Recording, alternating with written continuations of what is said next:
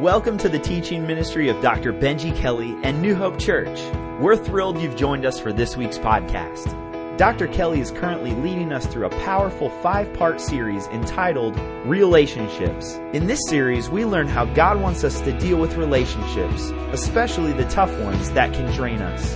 May God bless you today as you enjoy this week's message.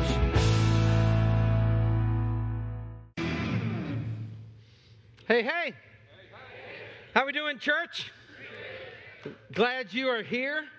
Welcome to New Hope Church. Welcome to all the campuses. I want to give a warm shout out to the global movement. If you're watching this on television anywhere, on the internet, anywhere around the globe, or Columbia, South Carolina, we're coming your way. We know a lot of you are already watching that on the television for the Sanford campus, the Garner campus, the NCCIW campus. I cannot wait to be with you ladies Tuesday night. Very, very excited about that. For the Coffee House campus, and last but surely not least, for the Central campus. Here's what I want to do. Check it out. Because we always at Central always give you guys a lot of loving at the other campuses. I want all the other campuses at the count of 3 to give it up for Central campus. What do you say? So we're going to sit here and imagine that we hear them clapping. All right, campuses, you ready? 1, 2, 3. Give it up for Central campus. See, some of you have a hard time hearing that, but with ears of faith, I think I just heard it. So she sat in my office, and it's happened many, many times, but I remember this one particularly. She sat in my office, and she said, "We've been dating quite a while now, and I think I love him. But, Pastor, here's the big question that I'm wrestling with. How do I know he's the one?" It's a big question, isn't it? And some of you single people here, you wrestle and you have wrestled with that very question. How do I know she is the one? Parents, this is for you too, because you got kids that are going to start dating. God, help us. And they're going to ask, how do I know? And here's what most people usually say: you'll just know. That's really helpful. You'll just know. If you are on a quest to get married, or you're single and you're not sure whether you want to get married or not, I want to address something right out of the gate today, because here's the deal. In many Christian circles, there has been some really poor theology that has made its way into the church. And I'm going to ruffle some feathers here, because you might buy into this theology, and I used to buy into it. I was taught this. I have come to believe completely different. There is a kind of practical theology teaching that you hear in the mainline church, particularly in Bible-believing churches, great churches, of which we hope we are one. Amen? But the thinking is this. Listen, you really shouldn't want to be married. Like, what you really need to do if you're single is just be content in your singleness. Just date Jesus. Single person, how's that working for you? I mean, you hear it. I heard it all the time when I was single, man, and I wanted to get married. And the people that I looked up to that mentored me, they said it all. Listen, you'll never get married till you become content single.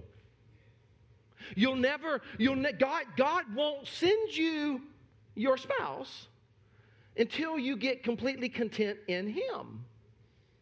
Again, I heard this: date Jesus. I read an article just this morning. I saw it, and it just started tapping into some of this. Here were some crazy things Christians say to single people. Let your heart marinate in the Word. I'm all about marinating in the Word. But single people, am I telling the truth or not? Does that help you when you're single? Does that help you in the pursuit of a spouse? No. While you're waiting for the right guy, date Jesus. Again, and here's what the person said. I love this. Jesus is Lord of my life, not my dinner date. Although, yes, I know he's always with me even while I'm on dinner date. I understand the sentiment. But the last time I went to a restaurant alone while dating Jesus, I told the waitress my date was going to take care of the bill, and I left. She ends it with this: I'm no longer welcome at that restaurant. I mean, some of it's just silly. Like, I understand contentment. I understand contentment, that we should be content in who we are. Amen? And I understand marinating in the Word. Amen? But let me just tell you that that theology that is seeped into the church that communicates to single people, you really shouldn't want to date and you really shouldn't desire marriage, that is baloney. Because God created you to desire it. God created man and woman. You go all the way back to the beginning. Now, am I saying that everybody is called to be married? No, because you see in the Scripture, there's a few verses where Paul says, hey, it's okay if you want to stay single. It's okay if you're called to single. I'm not negating that either. But what the church has done is it's taken that one verse, pulled it out of context, and said to all single people, listen, you shouldn't desire that. And I'm here to let you know, single person, I'm here to give you some freedom. If you desire to be married, it is okay to desire to date. It is okay to desire a spouse that God has created for you. Now, I'm not saying go on the hunt for it, like get all camoed out and Bath and Body Works stuff.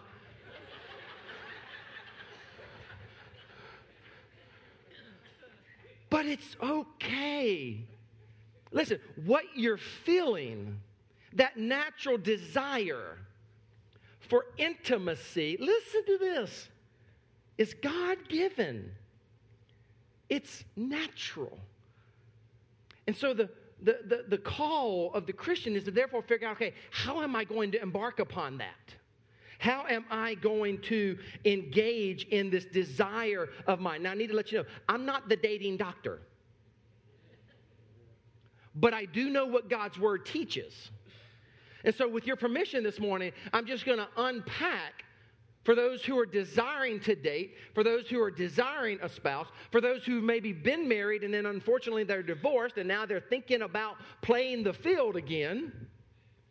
I want to talk to you today about how to do that. And for the parents in the house, again, I hope you'll pay close attention because we need to teach our children this.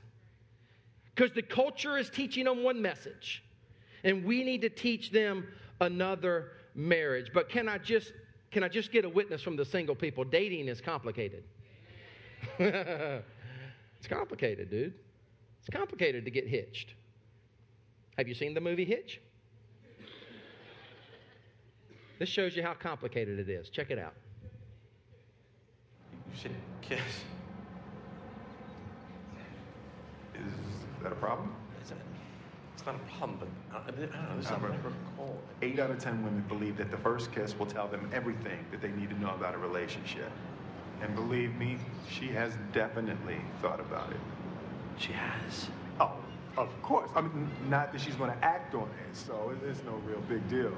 All right, well, it's no big deal then. It's a very big deal, Albert. Huge. Monumental. You are not listening. I need you to wrap your head around this. Tomorrow night, Allegra Cole could have her last first kiss.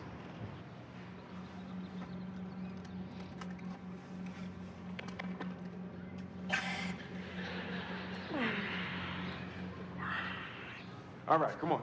Just show me what you got. What do you mean? Just show me how you would kiss me. Well, I wouldn't kiss you. I'm not me. I'm Allegra. But you're really not. Okay, Albert. The end of the night, you're dropping me off at home. Show me the magic. Yeah, you know, I'm really not comfortable with this. God, Albert, I had such a wonderful time with you. Yeah, how about those next, huh? Hey, you see what I'm doing? All right, this is a signal, okay? I'm fiddling with my keys, all right? A woman that doesn't want to kiss takes her keys out, puts them in the door, goes in the house. A woman that wants to kiss, she fiddles. I'm fiddling. Okay, you have a good night now. You see what I'm doing? Robbing me? No. See, this is what most guys do. They rush in to take the kiss. But you're not most guys. See, the secret to a kiss is to go 90% of the way and then hold.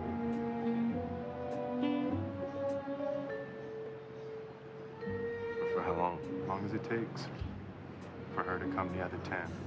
Okay, 90-10. Got it. Yeah? Okay, come on. Shake it off. It's your turn. I had a really nice time tonight, Albert. I had a great time tonight, too, Allegra. With a beard.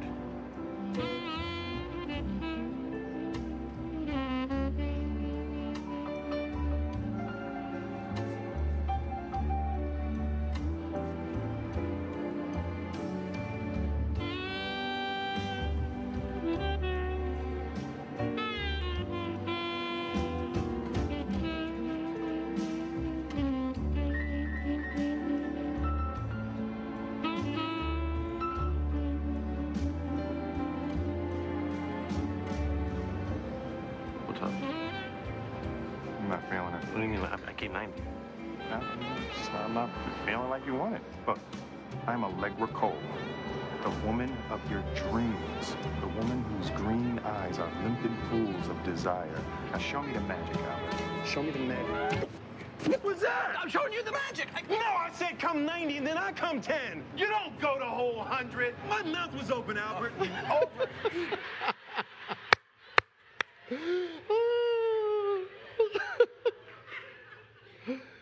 Dude, I mean, dating is hard work.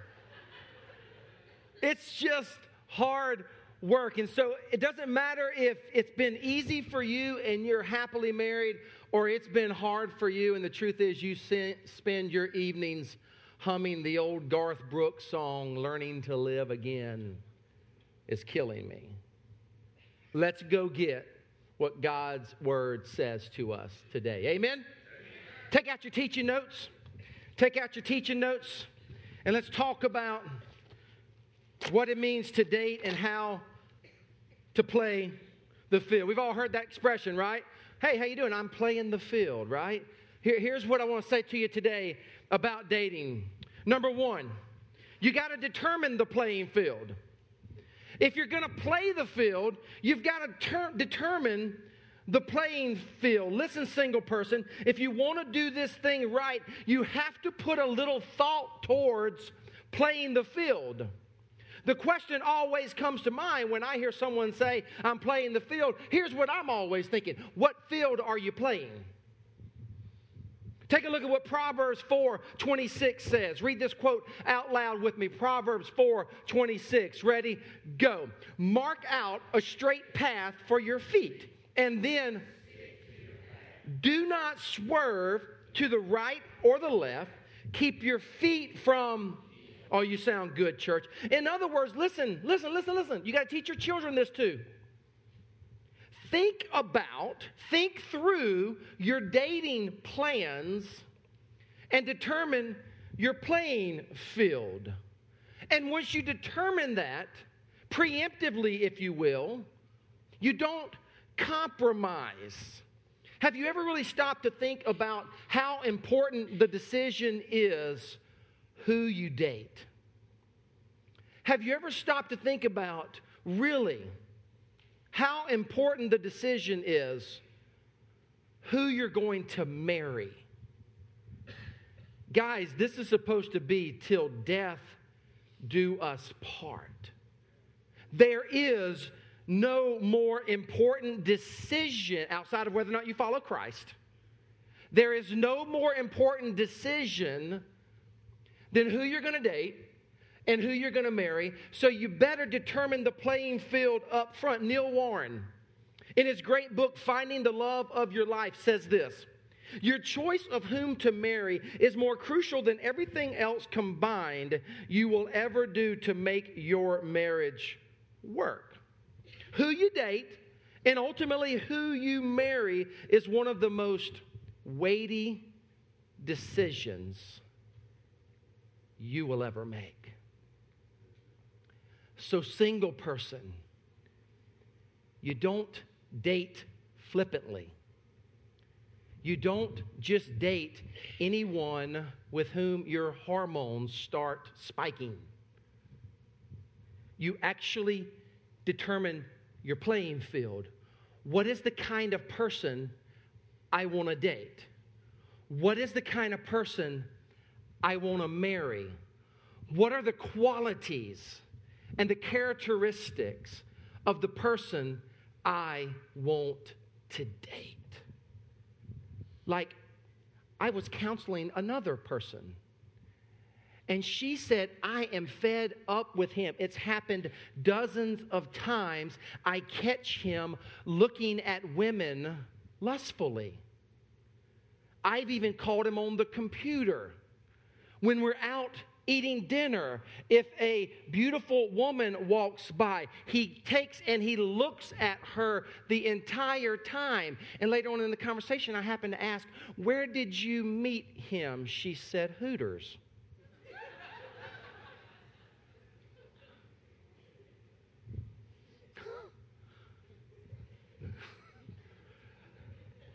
Really? Hello? The clue phone is ringing for you. Determine your playing field. Now listen, single people, I'm going to lay out for you just as straightforward as possible today. And I realize I'm going to be swimming against the current of culture. Like, I'm going to feel very alone up here today. So if you're like with me on some of this and you want to give me a little loving, give me a little loving. Okay, but listen to this, listen. I'm going to lay out for you very straightforward as possible the biblical playing field for dating. Turn in your Bibles to 2 Corinthians chapter 6. If you don't have your Bibles, it's going to be on the screens and it's going to be in your teaching notes. 2 Corinthians chapter 6, verses 14 through 18. If you're ready for the word, say amen. It's going to be it's a lengthy passage, but stick with me. You don't need to read it. Just let it be read over you. Do not be yoked together with unbelievers. For what do righteousness and wickedness have in common? For what fellowship can light have with darkness? What harmony is there between Christ and Belial? What does a believer have in common with an unbeliever? What agreement is there between the temple of God and idols? For we, talking to believers in the house, if you're a believer, for we are the temple of the living God. As God has said, I will live with them and walk among them, and I will be their God, and they will be my people. Therefore, come out from them and separate, says the Lord. Teach no unclean thing, and I will receive you. I will be a father to you, and you will be my sons and daughters, says the Lord Almighty. Since we have these promises, dear friends, let us purify from everything that contaminates body and spirit, perfecting holiness out of reverence for God. Now here's what some of you just thought. Psh, thanks, God. You just narrowed my playing field.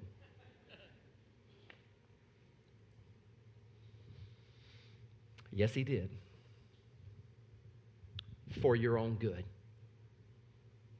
I could sit up here today, I could tell you story after story after story after story. I hear this on a regular basis, and you're around people who experience this. They say and they share regularly, and it's usually with tears coming down their face, what it is like to be married to an unbeliever.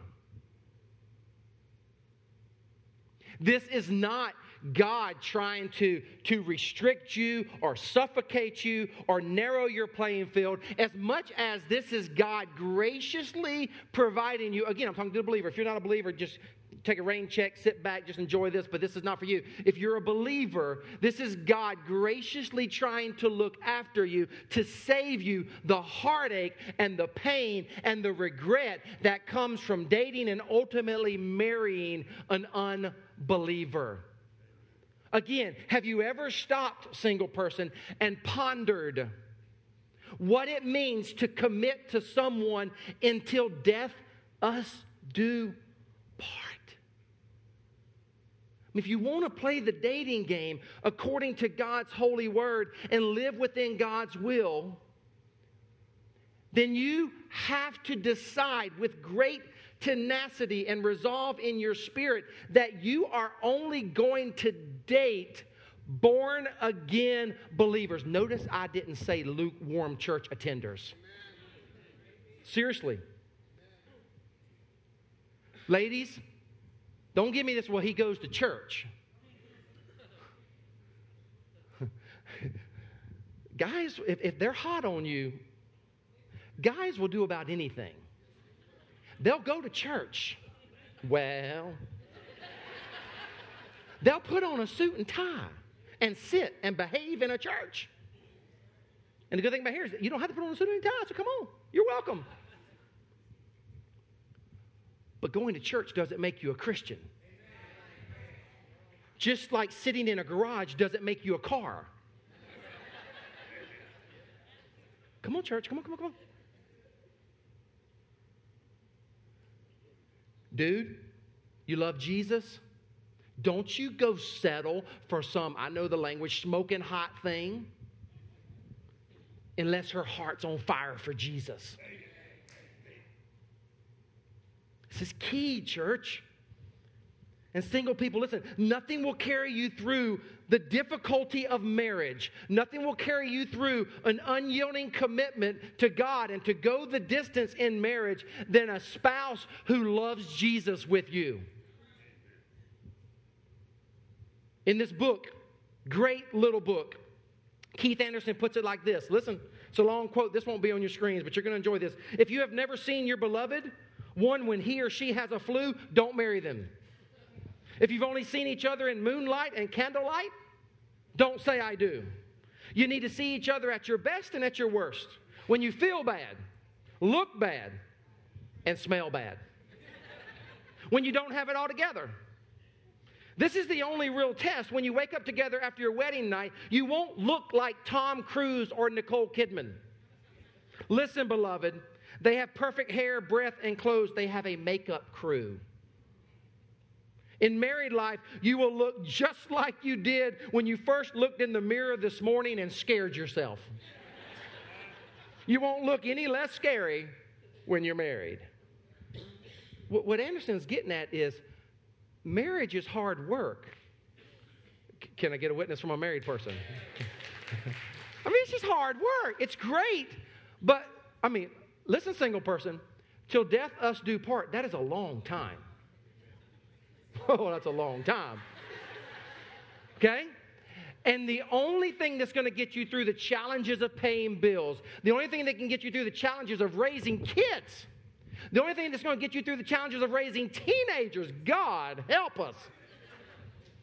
The only thing that's going to get you through the challenges of your mere mortality and life itself is a rock-solid commitment to Jesus Christ. Christ as Lord of the marriage, Lord of the home, Lord of life.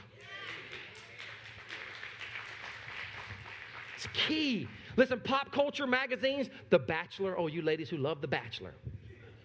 They have a way of romanticizing and idolizing marriage. Now, as your pastor, I want to let you know on the front end, marriage is awesome. It is a blessing.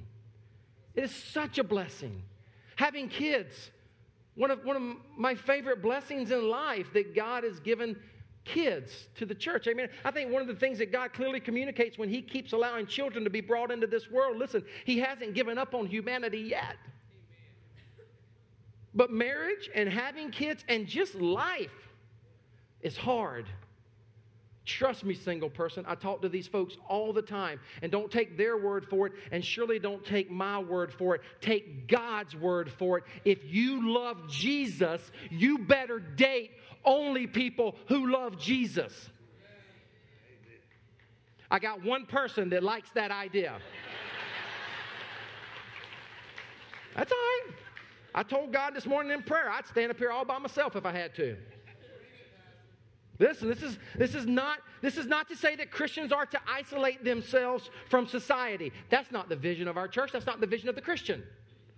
Our vision is to reach, teach, and release. We are to go into the world and minister to people, right? The Bible says in 2 Corinthians 2:15 that we are to be the aroma of Christ to those who are dying. I'm not talking about a kind of isolationism, but listen closely. But even as God's people were sent to live among those who did not love the Lord, they were reminded again and again and again that our social interactions with non-believers should never lead to moral or spiritual compromise. John 17:15-17 says this, "My prayer is not that you take them out of the world, but that you protect them from the evil one. They are not of the world, even as I am not of it. Sanctify them." Think about that word for a moment, sanctify. "Sanctify them by the truth. Your word is truth." The word sanctify means to be set apart, to be transformed into the image of Jesus. It means for the believers to be holy. The idea of separation is inherent in the word holiness. When someone or something is considered in Scripture as separated from all that is not of God, it is set apart, listen, for the purposes of God. In the New Testament, you'll see this on the screens. In the New Testament, we learn that because of the incarnation of Jesus Christ, we are no longer separated from God. Can I get an amen? That's good news. We are no longer separated from God, but we are now to be set apart for God. You see the difference? You see the difference? Don't miss that. Leave that up there for just a moment. I want them to just marinate in that for a moment. Being a Christian means, at least in part, being holy and separated for the purposes of God, not separated from God. This kind of holiness and setting apart in our dating and ultimately in our married lives is not God narrowing the playing field, but rather God's protection for His children. Single person, He loves you. He wants what is best for you. This goes all the way back to Deuteronomy 7, 3 and 4. Do not intermarry with them. Do not give your daughters to their sons, or take their daughters for your sons, for they will turn your sons away from following me to serve other gods, and the Lord's anger will burn against you and will quickly destroy you. Now listen, such passages are not intended to scare you, but to lead you into faithful obedience. They are not to be ignored either. Can I get an amen? We are not called, listen, I'm not called to be popular. I'm called to be faithful. Christian, single person, divorcee.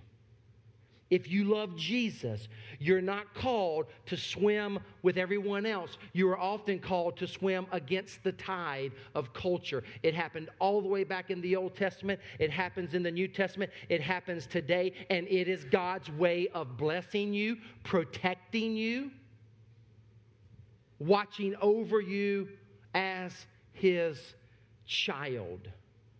Before I go to the second and last thing, Can I get an amen? Amen? Here's the second one. Determine the playing rules. Determine the playing field is the first thing I'd say to you. The second thing I'm going to say to you, and then I'm done today, is determine the playing rules. When you think about it, every game has a set of rules. I grew up playing baseball, basketball, and football, the three godly Southern sports. You folks who love hockey, please talk to me after the celebration. I don't get it. Like, I tried to watch it, and then I realized, man, I got to know the rules if I'm going to make any sense out of this, right? You can't watch hockey unless you know the rules. And so I decided to watch the rules, and I'd go over to Raleigh and watch, the Hurricanes? I watched Hurricanes a few games. I learned the rules. I still don't get it. Like, I don't think, I know this is not worth leaving the church over, so I love you, you love me. Like, I don't think hockey should ever get a top 10 play on ESPN. Anyway. Any hockey fans in the house? Come on. So I only offended about 50 here at Central Campus. I bet there aren't as many hockey fans in Garner or Sanford. See, I'm not either. I'm baseball, football, basketball. Amen? That's the three sports that we're going to play in heaven. Where did that come from? That's not biblical. I was just kidding. So don't go to work tomorrow and say, my pastor said we're going to play baseball, football, and basketball in heaven. No, don't say that. But listen, every game has a rule, right? Every game has rules. And if you're going to play games, you gotta play by the rules, right? If you're gonna play the field, here's what you gotta do. You gotta determine the playing field. And I'm here to tell you today, determining the playing field is dating and marrying Christians for the Christian. But you also gotta determine the playing rules. In all sports, there are certain rules. The same is true for dating and marriage. And if you don't play by the rules, you are setting your life up for disaster, for pain, for regret. Listen, church, we never really break God's rules. We just break ourselves when we don't obey them. Think about that. You got to determine the playing rules. And the good news is, thanks be to God, you don't have to determine them on your own.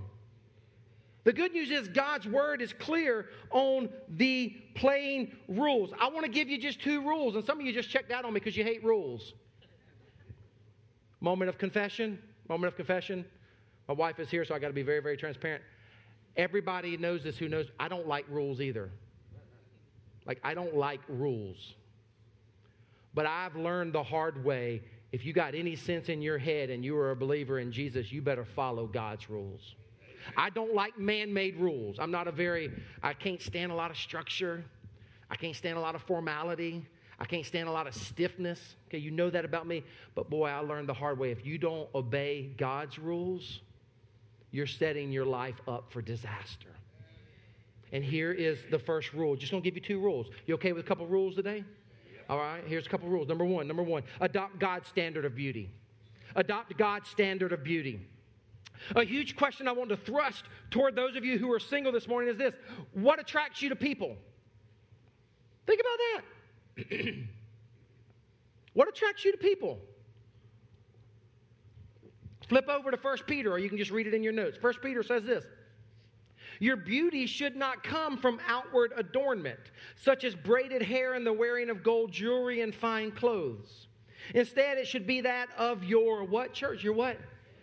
Inner self. The unfading beauty of a gentle and quiet spirit, which is of great worth in God's sight. If you're playing the dating game, and you're thinking towards marriage, I want to encourage you to adopt God's standard of beauty and not the standard of beauty that we see portrayed in secular society. Listen, Hollywood will try to convince you that beauty lies in plastic surgery, slim waistlines, abs, glutes, and pecs, baby. But the Bible reminds us what each of us really know deep in our soul, that beauty goes much deeper than that. Amen. Is the Bible saying here in 1 Peter 3 that you shouldn't care about your physical appearance? No. Is the Bible saying that you shouldn't take care of yourself? No, because there's other verses that talk about your body is the temple. And you should care for yourself. Listen, single person, is the Bible even saying that you shouldn't pay any attention to whether or not you are physically attracted to someone? No. But the Bible is saying is if you got any sense in your head, you will probe far deeper than the surface and see what's inside a person's soul. See what's inside their heart. Does that person have a quiet center to their life? Does that person truly love Jesus? Does that person practice a prayer life? Does your date, here's a good one, does your date maintain a genuine sense of awe in God? Do they tell the truth? Do they love God and other people? These are important questions. Here's a big one, single person. Oh, don't miss it. How do they treat their parents?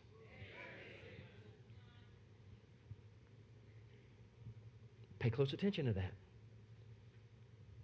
As your dating gets more and more romantic and serious, learn to look at the beauty within the person and learn to evaluate bad fruit, if you will.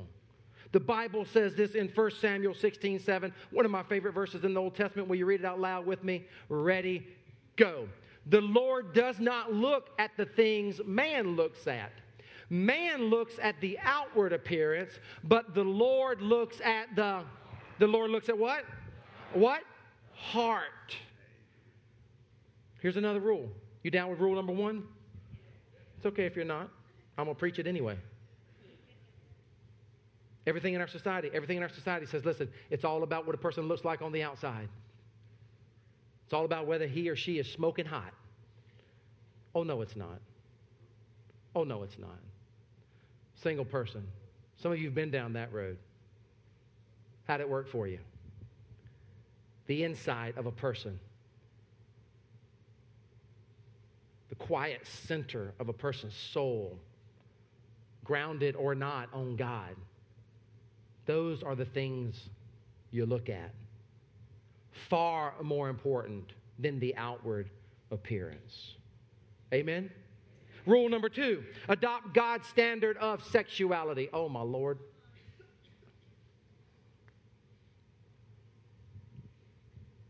I don't have to tell you that the common theme in our culture and the sexual mindset of our day is adopted by Nike's slogan, just do it. If it feels good, do it. One of the most persuasive and destructive lies of our society, listen, is that love comes through sex. And by the way, I just need to say this. Some of you are like, I don't like the fact that pastor talks about sex in church. Number one, beloved, you need to lighten up. Number two, come on. Why in the world would the church not speak about sex? Everybody else is speaking about sex, and if we don't get it right, we are going to be jacked up. Part of the problem with our culture, part of the problem with the church is that for generations, the church never mentioned the S word. And so you and your children and your parents started learning about sex from the culture. The Bible speaks about sex. So why don't we all just say it in church? I've never done this before. I'm trying to loosen some of you up. Some of you starch your underwear. You need to loosen up.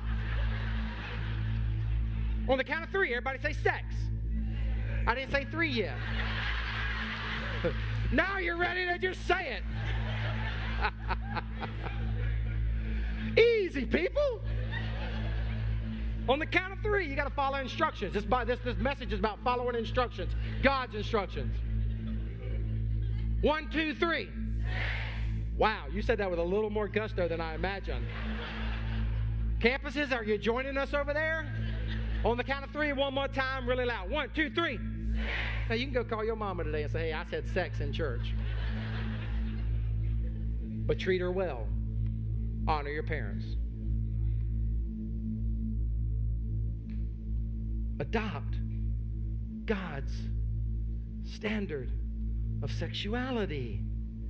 Our society and everything about radio, newspaper, blogs, website, internet, television. Try it just once and you'll be fulfilled. Listen, single, these messages are just going to resonate with you. Try it just once and you'll be fulfilled. Go for variety and you won't get bored. Living without sex is missing out on life. It's your body, and sex is your personal right. Oh, Lord, just like I want to do a message on victor, I want to do a message on rights. Your body is not your own, believer. Your body is the temple of the Lord. Your body belongs to God. The tragedy of all of this is that people are dying from emotional starvation, though they're having sex all the time. They are looking for food in all the wrong places. As a result, we have STDs soaring through the roof, unwed mothers expecting children, and children being born without their mother or their daddy present. And the great news about all of this is that God's wisdom has already been given to the church if we will only hear and apply it. Bottom line it, let me bottom line it for you. Sex is a God-given gift. It's not bad. Sex is good. It's nothing to be ashamed about. But it is a God-given gift to be enjoyed within a monogamous marriage between a man and a woman.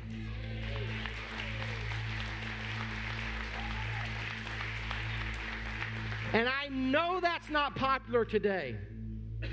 But I'm not here to be popular. I'm here to be faithful.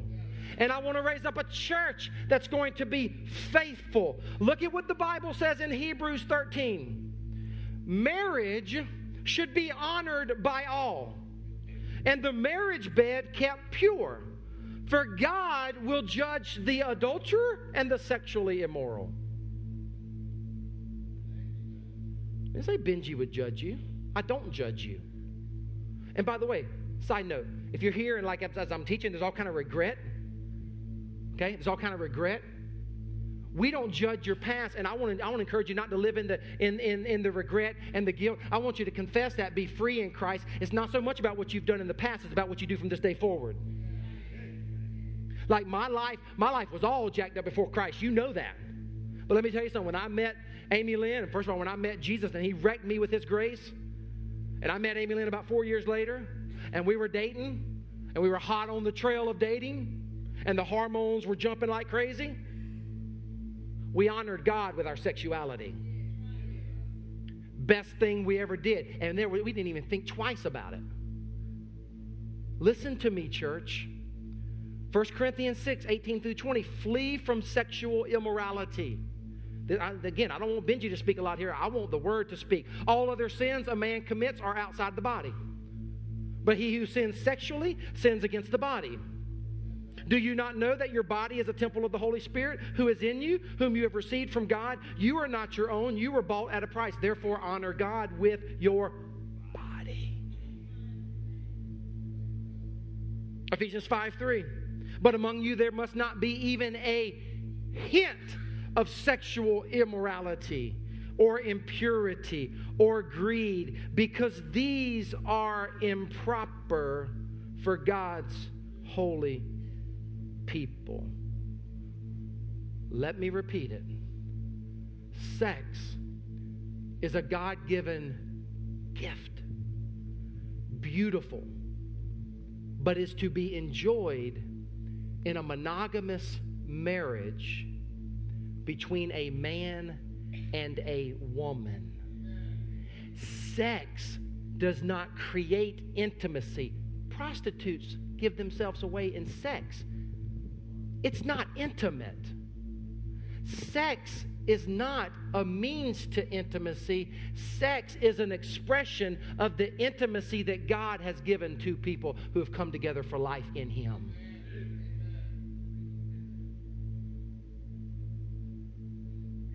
Another way of saying it is this: sex does not create emotional or spiritual or even physical intimacy. It is a God-given gift expressing intimacy. God-given sexuality is an expression of intimacy and not a means to intimacy. Single person, listen, and I don't care if you've blown it. Your sexuality is a precious gift. Teach your children this. It's to be treasured. And if you haven't given it away, kudos to you. As your pastor, I'm so stinking proud of you. Young person, I see some young people up in here. If you haven't given it away, way to go. Don't you dare give that away. If you have given it away, you can pray over that. You can confess that. You can be forgiven in time. God has a way of restoring you.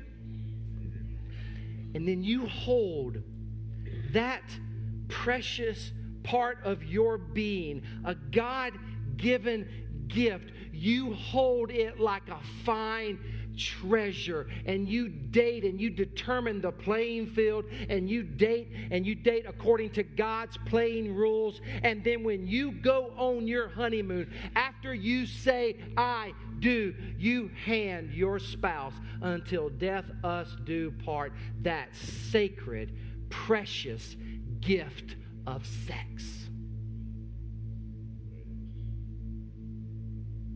And that is God's design. You don't have to agree with it. And check it out. The choice is yours.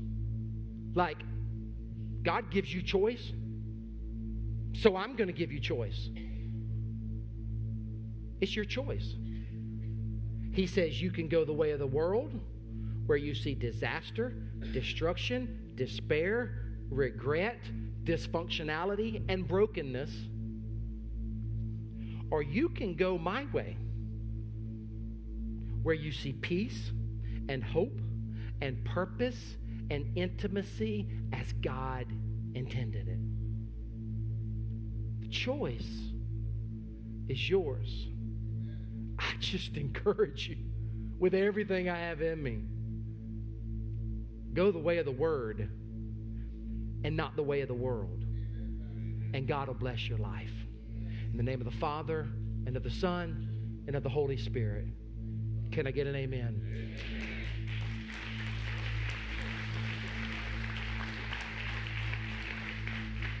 Let's stand at all of our campuses and pray together. Father, thank you for your word. Oh, God, I truly don't know why we would want to follow anything else. Thank you for the wisdom that is contained therein. Thank you for the blessings that come. Father, to the married people, I just want to say this at all of our campuses with all heads bowed and eyes closed. Some of you are married and you're sitting here today and you're saying, oh, man, I wish I'd have heard this before I made some wrong decisions. I wish I would have heard this before my marriage, before I said I do. And some of you know all too well that marriage is hard work. Some of you are here, and I want you to know that I know that sometimes you just want to give up. Sometimes you just live with a lot of regret. I want to encourage you. I want to pray for you. And I want to tell you that you might not have picked the wrong person. You might just need a different vision for your marriage. Hang in there. Do the hard work. Get to Christian counseling if that's what is needed. Read great marriage books together. I'm praying for you. And I want for you what I want for myself is that this church would be a church where marriages are strong and they're healthy and they're fulfilling and they go the distance. Now to the single people among us, thanks for being here. Most of you will get married one day, so I want to pray for you. I want to challenge you to come out for the next 4 weeks and maybe bring a friend. God's word's going to instruct you. It's going to set you up for how to walk and step into His blessings. You will be able to apply a lot of God's principles in your friendships and your marriages. But most importantly, I want to say to every single person here today, I'm proud of you. You could be doing a lot of other things, but you spend so much of your time and your energy serving God and being an integral part of the New Hope family. You are family here, and we know singleness is challenging. It's difficult. We appreciate you. We love you. We thank you for being a part of our church family. We are praying for you. We are pulling for you to make good decisions. So God, we're standing. We're standing in your presence today. We're going to sing about just that, Father, that we would stand with arms high and lifted up. And God, when we sing that today, we want you to know that we're not just singing it, God, but we really are standing up in a culture that has gone astray with these issues, God. We don't stand in judgment. We do not stand in mean-spiritedness to anyone, but we stand upon your word and for your truth and upon the direction for which we are going to live our lives, express our love, and ultimately, if you call us to, marriage. A sacred gift, a covenant of matrimony which you have given us all the way back to Genesis. We stand as a church community. In Jesus' name, amen. Our worship teams are going to come out at all of the campuses, and we're going to sing a great song. We're going to sign off to our campuses. We love you guys. We're praying for you as well. I want to encourage people to stay if you can. I know I keep saying that, but dude, really? We don't want to come to a church, do we? Come on. I mean, I'm honored that you're here for the Word, but we don't want to leave after the Word. Got to go to the bathroom, that's great, go, but we hope you'll come back. Why was that funny?